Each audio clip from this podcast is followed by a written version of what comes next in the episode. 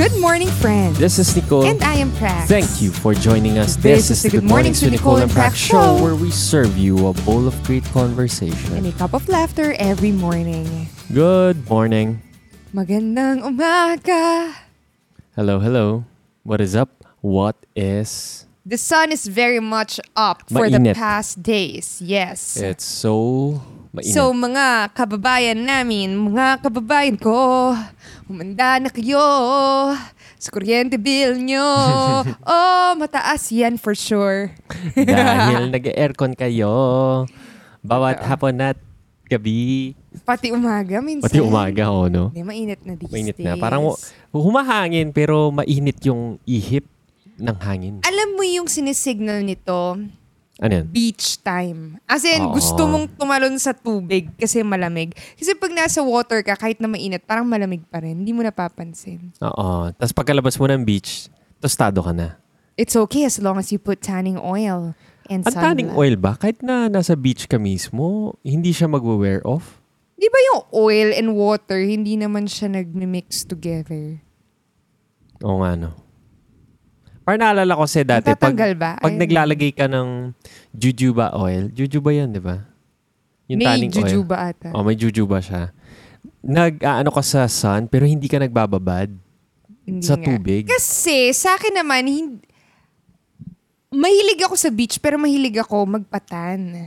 Oo. Hindi ako masyado... Pag nagsuswim, ano bang ginagawa mo pag nagsuswim ka sa beach? So, anong ginagawa mo sa beach? Ano nga ba? Nagsusunbathing ka lang. Kaya kaya hindi ako pumupunta pumupunta ng beach. Hindi ko alam ano yung point. May time tama, na, tama. Oh, may time na naengganyo ako mag-beach kasi may point na siya, magsusurf. Agree. Dati pero if din. Hindi ka magsusurf or wala kang gagawin, hindi ko nakita yung point. Unless mag-enjoy lang ako in front of the the ocean and magbabasa ako ng book. Yun, yun yung gusto ko. Babasa ng book, magpapatan, may, may time na iinom. Tapos, finuflaunt mo yung iyong bikini, bikini body. Maganda yung outfit mo. Parang ganun. Pero yung swim, swimming itself, parang hindi masyado. Oo, no? Parang hindi ka naman magbababad sa tubig, no? Unless, yung mga pagbata ka, diba? Even nung pagbata ka eh, may magbababad ka, pero usually gagawa ka sandcastle. Maglalaro ka. Mag... Ano yun? I-bury mo yung mga tao under the uh-oh. Sand. May ganun ka bang? Tapos kakain ka ng ano, mga shake, mga fruit shake. May social mo namang bata. Di ba? Usually ganun alam yung binibenta nila. Alam ko, hotdog nila. Lang eh. Ay, tapos magbo-barbecue. Tsaka spaghetti. Alam mo yung magbo-barbecue? Tapos after mag-barbecue, sasabihin nila, oh, wag muna kayo mag-swimming ha, kundi magsusuka kayo. Tapos sasabihin, hindi naman, tapos mag-swimming ka, tapos magsusuka ka nga. Ay, hindi ako. Sumusunod naman ako. Ako, susuka talaga ako. Sasabihin ko, hindi naman, hindi mo magsusuka. Tapos lalaro ka na, swimming-swimming ka, tapos may hilo ka, susuka mo yung kinain so, mong barbecue. So, nagsuswimming ka nung bata ka? May time kala na... Kala ko hindi kayo mahilig. Hindi kami mahilig. Pero may, may mga times na... Naaalala ko, nagsiswimming kami lagi sa beach. Siguro mga around six siguro ako, seven, mga ganyan. What a very appropriate discussion this Monday morning. Ay, oo. About break, no? Monday na Monday, about break. Okay, ah. Dahil Monday ngayon at gusto na natin mag-break. Parang... parang nasa ibang headspace tayo oo ngayon. Oo nga. Hindi. Simulan muna natin yung linggo natin with... Yes. Emotivation. Yes. Let's discuss something naman that will, well, napaka-motivating nga naman kung iisipin mong makakapag-beach ka, ma-afford mong mag-beach at the end of the week or as long as you do a good job. Maganda din namang motivation nun. Sabi nga, delayed gratification. I agree. And this Motivation Monday, ang ating pag-uusapan ay how you do anything. It's how you do everything. Ay? Ay? Ano masasabi mo? Oo. Lagi, paboritong quote yan ni Prax na para sa kanya. Paborito ko yung quote na madalas nababash. So ngayon medyo na nare-revive siya ulit. Kasi Nare- for a time, lagi ko sinasabi. Tapos lagi niya akong, hindi ako naniniwala dyan. Hindi ako naniniwala dyan. Totoo, hindi ako naniniwala dyan. As in, na parang okay, titigil na lang ako, diwag. Tapos ngayon, siya na yung nagsasabi. Hindi, hindi ko naman siya, hindi ko siya pinipreach. But you're saying it. Can you not? No, hindi ko nga siya pinipreach. Can you admit? Wait lang. Wait okay. lang. Magbibigay muna ako ng context. Okay. Kaya na-open up tong topic na to is because may napanood ako na YouTube video si Ben Alagna. Isa siyang YouTuber. Malit na malit na channel lang. Napanood ko dahil about coffee yung isang video niya. So, pinanood ko. Hindi mo puro coffee yung videos niya, pero para mga short essays, mga films. And sa isang film niya, parang dinidiscuss niya yung key to happiness ni Jordan Peterson. Si Jordan Peterson ay isang uh, P H D sa Canada. And sumikat siya into infamy or naging famous din siya dahil sa mga interviews niya with traditional media outlets kung saan medyo may pagka-Christian yung teachings niya. And parang dinadaan niya sa rationality. Let's say yung about homosexuality, yung mga touchy subjects about uh, society in general. Anyway, naglabas ng book si Jordan Peterson, parang twelve ways to a happy life or twelve rules, something. Hindi ko, hindi ko masyadong alam yung book, hindi ko binasa. Pero parang ang sinasabi ni Ben Alagna, ito yung isang key takeaway niya dun sa book na yun. Yung book na yun naging bestseller dahil sa dahil sa attention na ginarner niya sa YouTube.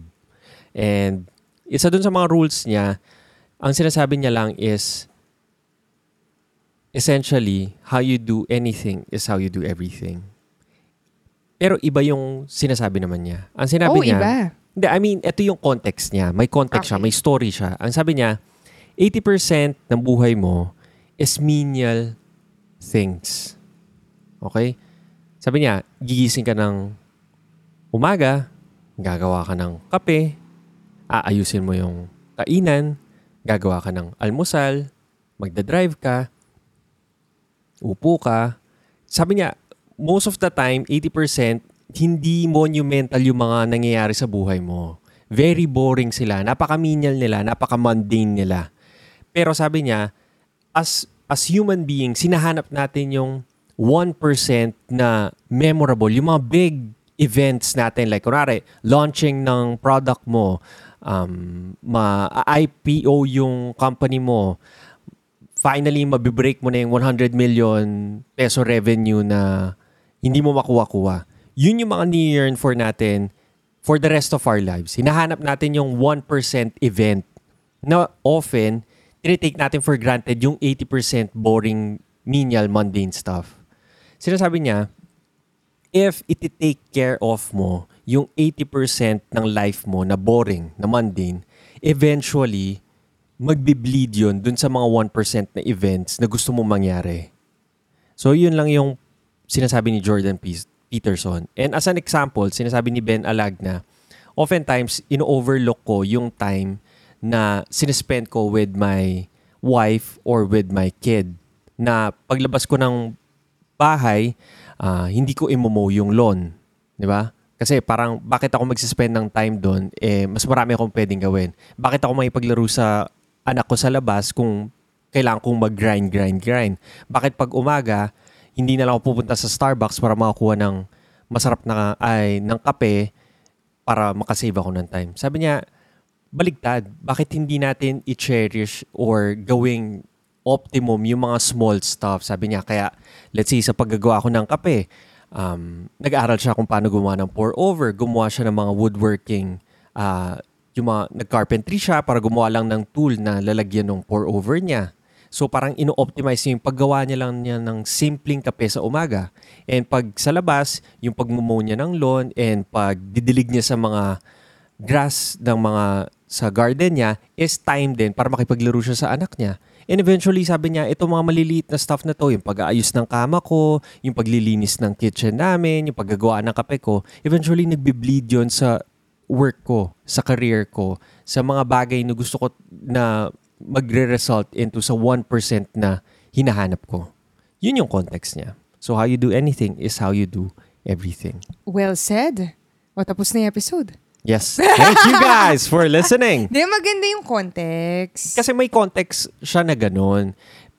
Kaya parang, ah, napaisip ako na parang, ay, ang galing. Tinitake natin for granted yung mga maliliit na stuff kung saan yun yung magbibigay sa atin ng one percent na hinahanap natin. And sabi niya, sa totoo lang, yung mga one percent na hinahanap mo, matagal pa sila darating. ten years, twenty years. Bakit, bakit mo ipagkakait sa sarili mo yung happiness of the menial stuff, of the eighty percent?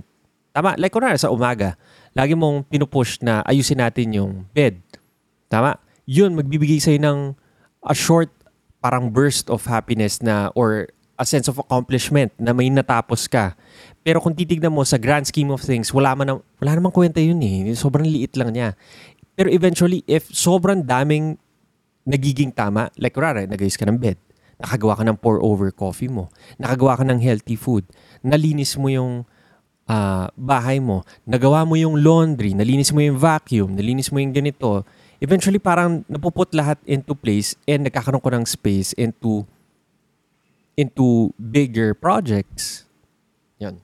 Ako ang take, ang take ko naman dun sa how you do anything is how you do everything would be yung kwento mo about um, hindi, medyo tangent siya, medyo off tangent siyang konti, pero something to the effect na yung gumagawa ka ng perfect chair. Mm. Yun yung story. Yung sinabi mo na study ba yun? Basta merong para professor siya. Uh-uh. Na yung isa, ang task niya is gumawa ka ng isang upuan every single day for the next. Let's Dalawang say, group of students sila. Okay. Sinabi ng professor, ang project natin for this sem is to create the perfect chair.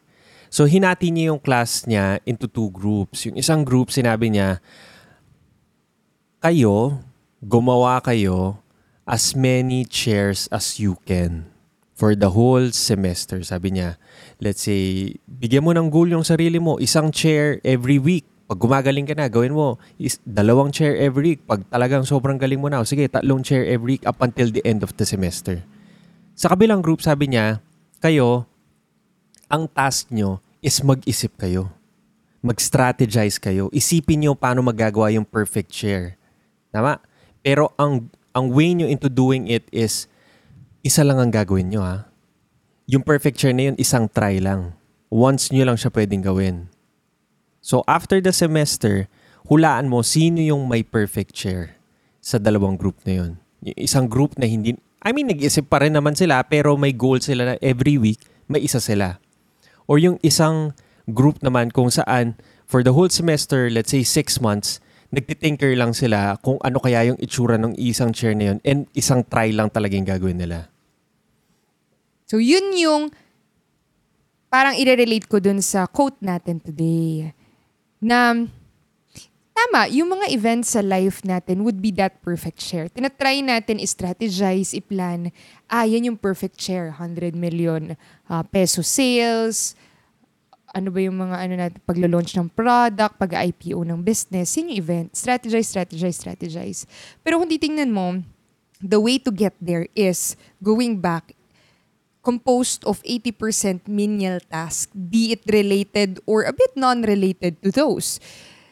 For example, bakit tayo nag-exercise pag umaga? Not necessarily gusto mong, not, going on a run or doing yoga every morning will not equate to you getting one hundred million in sales. But indirectly, it will fuel you to have that energy to do things na related sa pag-hit ng target na yun. Pag-ayos ng bed ng umaga, hindi naman directly correlated yun sa gusto nating mangyari na, let's say, matapos yung isang uh, uh, product na dine-develop natin. Anong relasyon nung pag-aayos ng kama? Pero alam mo na, if you do it well, like aayusin mo talaga yung kama mo na maayos and you do it consistently, sineset niya yung day mo up for success dahil alam mo, ah, may nagawa na akong tama ngayon, naayos ko yung kama. Ah, I'll be going home in a bed na maayos. So kahit anong mangyari sa araw na yun, okay ka pa rin. Parang indirectly, finu-fuel niya yung being mo, meaning yung uh, how you uh, see things, paano mo nakikita yung mga bagay-bagay, yung feeling mo lang. Yun. Yes, it's very nice. And I think nga yung mga maliliit na rituals natin, like the past weekend, parang hindi tayo masyadong nakameditate, hindi ka nakaka-pages, hindi mo naayos yung schedule mo. Ang liit na bagay lang. Like, yung meditation would take you only twenty minutes. Yung pages mo siguro max na fifteen to thirty minutes. Kung titignan mo sa twenty-four hours ng, ng isang araw mo, ilang percent lang yun. Parang one over twenty-four, ilang percent lang yun. Ang liit lang. Pero yun yung magsiset ng stage sa buong araw mo. Ako personally, if hindi ako nag-pages, hindi ko sinulat ano yung mga kailangan kong gawin within the day, as in magiging whack na yung buong araw ko. As in, sobrang out of alignment ako. Uh, pagdating ng mga alas singko, isipin ko palang, ay, oh my Lord, hindi ko pa nagawa yung pinaka-importanting kailangan kong gawin. And ngayon pala ako magsa-start. And by that time, hinahabol, hinahabol mo yung mga importanteng bagay. Wala na. Parang pagod ka na. The next day, uutangin mo na lang yung araw mo. Late ka na magigising ulit. Hindi mo ulit magagawa yung mga rituals mo. Whack na naman ulit yun. Cycle siya. Parang cycle siya. Parang after na one week, oh my Lord, saan napunta yung week ko? Dahil lang hindi ko nagawa yung mga maliliit na bagay na rituals ko to set me up for my day. And ang hirap din naman, kunwari, pagdating sa, ito yung, sino ba yung nagsabi ito? Kunwari, ang goal mo is to have one million or one hundred thousand readers of your blog every month. Hihintayin mo pa ba na dumating yung one hundred thousand readers na yun bago maging, let's say, consistent ka or giving your best at every article you release? Or do you do it from the time na wala pang nagbabasa hanggang naging isa, dalawa, tatlo, apat, one hundred percent every time you write your first draft, you edit it, you publish it? Kasi hindi mo naman na-expect na pagdating ng one hundred thousand yun, or if ever dadating man yun, if hindi mo binibigay yung best quality work that is due to to your audience, pagdating nung time na one hundred thousand yun, tingin mo, whoop, switch na. Okay, magaling na ako, one hundred percent na ilalagay ko. Parang babalik tayo dun sa chair project example na clearly yung yung group of students who were targeting to produce a chair a week, at least a chair a week, versus yung isang group of students na isa lang dapat na perfect chair, yun yung yung nakagawa ng perfect chair. Yung every week may nilalabas kasi nandun yung parang nagbe-build on top of another. Yung skills or yung uh, feeling man yan, kung may positivity feeling na dina- dinadala yan sa'yo, or yung attitude of making sure na natututo ako ngayon and the next week natututo na naman ako, versus hihintayin mo yung one big event na, oh sige, ngayon na yung best. Even sa business nga, di ba, sinasabi na, ito medyo off-tangent, pero feel ko related pa rin eh. You only have to be right once. Sino nagsabi nun? Si Ray Kroc. Si Mark Cuban. Bakit si Ray Kroc lagi? Pero tama ko din naman, si Ray Kroc, marami rin siyang ginawa, naging tama lang siya once. Ah, kasi napanood natin yung documentary about yun nga, McDonald's. Hindi siya documentary, feature A film siya. Feature. Anong pangalan? The Founder. The Founder. Ang ganda nun. Ay, ang ganda nun. Hindi sumikat yung film, pero, pero maganda. Sobrang ganda. Tapos yun yung takeaway natin na you only have to be right once. Na kung titingnan mo sa sa mga vi- business and ende- uh, endeavors, maraming mga times na magkakamali ka, magkakamali ka, magkakamali. Pero dadating at dadating yung time na magiging tama ka rin. Eventually. Eventually. Which only goes back to what we're saying na how you do anything is how you do everything. Hindi pag hindi dadating yung break, quote and quote na yun, or yung magiging tama ka without you doing anything. Meaning, wala ka natututunan every single day. So, yun. Yun, that's very nice. Isang naiisip ko pa is momentum. Kumbaga sa, sa di ba sa physics, pinag-aaralan din yun. Yung may speed, yung constant lang yung speed niya. Merong acceleration, which is yung pabilis ng pabilis ng pabilis siya. Ang difference is yung isa, very potent siya. Yung isa kahit na constant yung speed niya. Feeling ko kasi in life parang ganito. In life, may parang video si Casey Neistat. Sobrang short lang. Ito yung summary ng buhay mo. Nasa nasa parang ano siya, parang es uh, ano yan? Escalator ba yun? Yung paakyat. Escalator yun, di ba? Pero yung escalator, yung life, pababa siya. And ikaw paakyat ka in life. Yung nasa taas is yung goals mo. If hindi ka maglalakad, mahuhulog ka, bababa ka. If maglalakad ka lang, magsistay ka sa same place sa buhay mo. Para maabot mo yung mga goals mo, kailangan mong tumakbo. And kailangan mo talagang paghirapan yung kailangan mong puntahan. Ito yung, ito yung tinatawag din nila na salmon run, di ba? Ang mga salmon, paakyat sila upstream. Hindi sila bababa. And yung struggle nila para pumunta dun sa taas is kung bakit siguro mas maganda yung mga uh, katawan ng salmon. Di ba? Pag binuksan mo yung salmon, iba yung composition nung, nung isdang yun. Di ba? Pag kakain ka ng salmon as compared sa kakain ka ng yung mga nasa farm fish lang, iba yung balat nila. And I think siguro yun yung nagbibigay sa kanila ng extra character is yung parang yung struggle nila. Another example, yung kape. Mm, oo, lagi yung mong kape. Sinasabi yung kape na yan. Totoo. So ang kape, may two types na sikat na varietal ng kape. One is Arabica and yung pangalawa is Robusta. Ang Robusta, pwedeng uh, mag, mag-bloom or mag-crop sa low-level places, mga hindi naman kailangan matataas. Ang mga Arabica, mabubuhay lang sila sa mga high-pressure areas. Also, dapat yung elevation nila is parang one thousand meters above sea level pa. So, doon may kita na parang sa general trade, ang Arabica would cost higher than a Robusta. And based on, ta- on sa taste, mas complex ang Arabica. And I would like to think na ang magbibigay sa kanya ng complexity, ang magbibigay sa kanya ng subtle notes, and yun yung pagtaas ng cost din niya is because yung pressure na binigay sa kanya pag nag-grow siya. Yung Robusta, pwedeng, pwede mag-grow kahit saan. Tama? Essentially, madali siyang palakihin, madali siyang i-harvest, madali lahat sa kanya. Pero si Arabica, ang daming work na kailangan pagdaanan niya. Pero magpe-pay off yun. Pag iinumin mo na sa cup mo, alam mo talaga yung lasa. Ah, Arabica to. Ito, Robusta. Iba yung bitter lang siya. Wala siyang mga fruity notes. Hindi siya floral. Hindi siya pang specialty. Parang pang instant coffee siya madalas. So, yun. Ang galing nung quote, no? Na kung iisipin mo, kunwari, sa bahay, makalat tayo or hindi tayo makalat, pwedeng yun din yung itatranslate niya on how you pwede bang itatranslate niyo how you do your work? How do Totoo. you think? Totoo. Tama?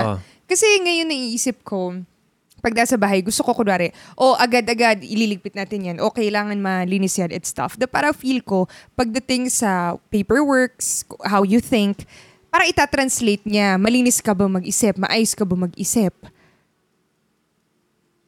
And parang yung environment na kinikreate mo for yourself, uh, which is composed of the menial things you do. For example, washing your dishes right after you eat. Tama?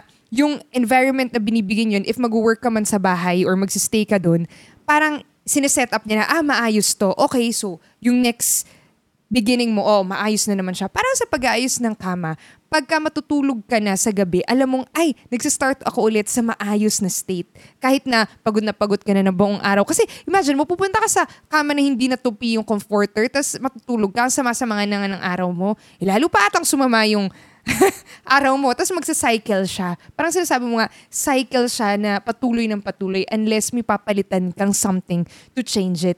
Which which starts dun sa menial things, quote-unquote menial things we do. For example, another menial thing is waking up on time. If nagigising ka ng late, magiging cycle siya na, okay, late, oh, magmamadali ka na. Ah, okay, sa work mo parang gulo-gulo na ng utak mo, magmamadali ka, natapon ng kape, hindi eh, mo alam anong, ano nang kailangan simulan mo. Tama? And then, nagiging cycle siya unless ayusin mo yung menial thing na kailangan ko lang gumising on time. five a.m. every morning. Okay, let's jump. Uh, may time tayo. Okay, next, next. Parang naayos siya na naayos. Totoo. May time na sinabi din natin to, o gising tayo five a.m., whatever happens. And doon natin nakita na, ah, nagbibleed siya, umaaga tayo kumain ng dinner, mas hindi na ako nag-work after ng five, kasi alam ko, inuutang ko lang yun for the next day. Totoo. And nahihirapan tayo, to be honest. Pero I think magandang i-revisit yung habit ulit na yun na whatever happens, gigising tayo ng four thirty a.m. Totoo. Ngayon lang, I think may difficulty dahil may mga commitments tayo ng gabi. Pero sabi nga natin, whatever happens, kasi how you do one thing is how you do everything. Yes. And I think yun nga, ang galing na pag nakukuha mo yung mga maliliit na bagay na yun, yun pala yung secret, no? May mga ano siya, parang jolt of happiness or parang, yes, nagawa ko to, yes, nagawa ko to. Oh, and eventually... boost niya yung confidence or yung happiness level mo. Mm, yun yung sinasabi ko rin, parang binibigyan kanya ng momentum. Like, kunwari, ang, ang laki ng difference na pag gumising ako ng five a.m., nag-meditate ako, nag-pages ako, sinulat ko ano yung mga kailangan kong gawin, magra-run ako, tapos may inom ko pa yung morning beverage ko. Tapos eight o'clock pa lang. Pagdating ng eight o'clock, parang sobrang warm up na ako na parang paggagawa na ako ng work, ay, ang bilis mo makapag-start. As compared sa gigising ka ng eight, ifo-forgo mo lahat yon. Sige, hindi ako, mag, hindi ako magra-run, hindi ako magme-meditate, hindi ako magpipages. Pag mag-start ako ng work, parang, ay, parang ang, ang bagal mo pag gumalaw, hinahanap mo pa yung groove mo, hindi ka maka-start na maayos. Pero kung titignan mo yung sinabi mo nga, yung running, yung meditation, yung pages, yung pagsusulat, wala na, indirectly correlate, ay wala silang relation talaga sa work mo. Totoo. Even the food you eat.